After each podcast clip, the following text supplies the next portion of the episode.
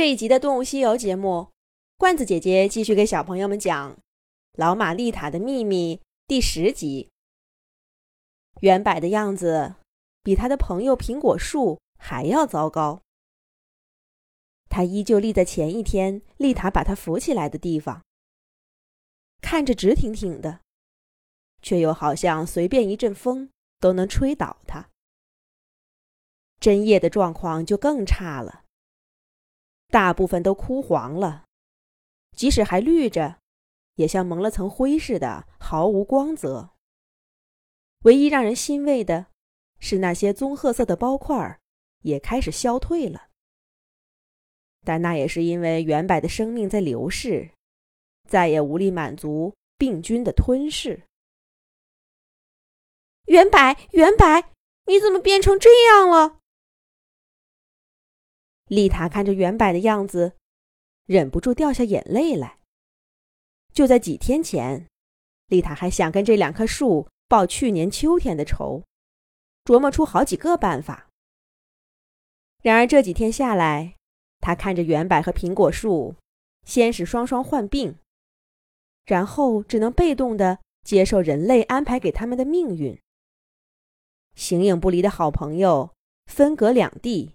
音信全无，别说养不好病，就是原本没病，怕是也要闹出病来。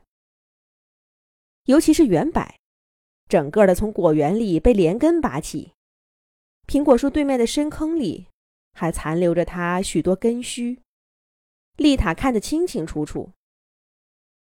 这会儿站在虚弱的圆柏面前，丽塔难过极了。他突然觉得植物们非常可怜，他们脚下的泥土供给他们生命所需的全部养分，可是也像一个坚固的牢笼，困住了他们所有的自由。我要为他们做点什么。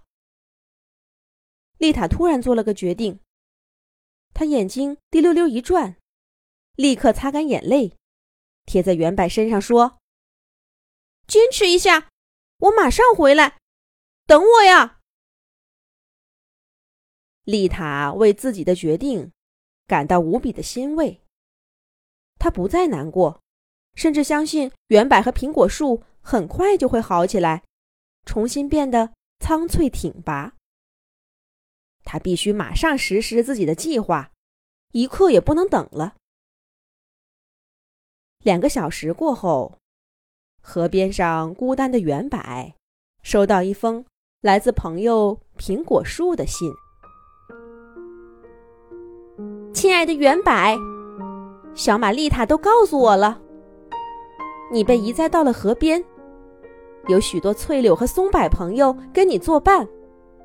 我真为你高兴，不用跟我们果树一样，被关在果园里了。虽然一样是被种在土上，哪里都去不了，可是再也不会有木栅栏挡住你的视线了。你眼前是奔涌的河流和璀璨的落日，我真羡慕你，能把你眼里的风景讲给我听吗？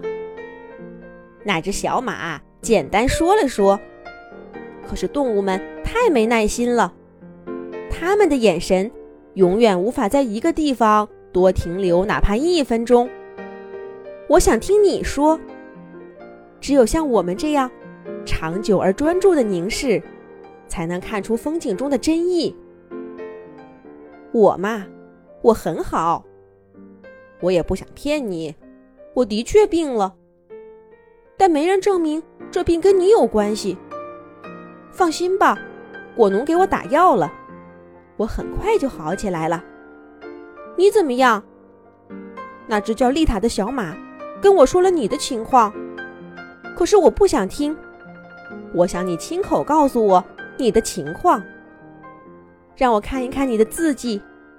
就算我再也见不到你，春风会吹来你的球花，秋雨将滴落我的果核，我们总会再见面的。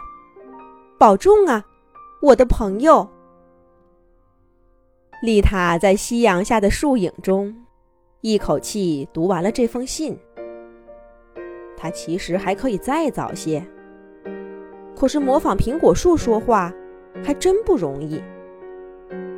丽塔尽量把自己当成一棵树，想象着在果园里生活的样子，但她依然没有底，生怕被圆柏听出了破绽。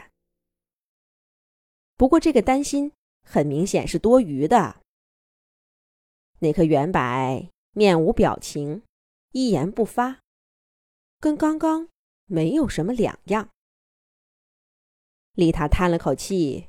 把信封折起来，放在圆柏身上的一个树洞里，说了句：“好好养病，不开心的时候就看看这封信。”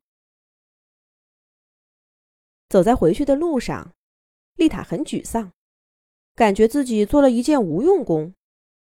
可是他又突然振奋起来，一边走一边谋划着原白给苹果树的回信了。丽塔会代替原白跟苹果树说些什么呢？咱们下一集讲。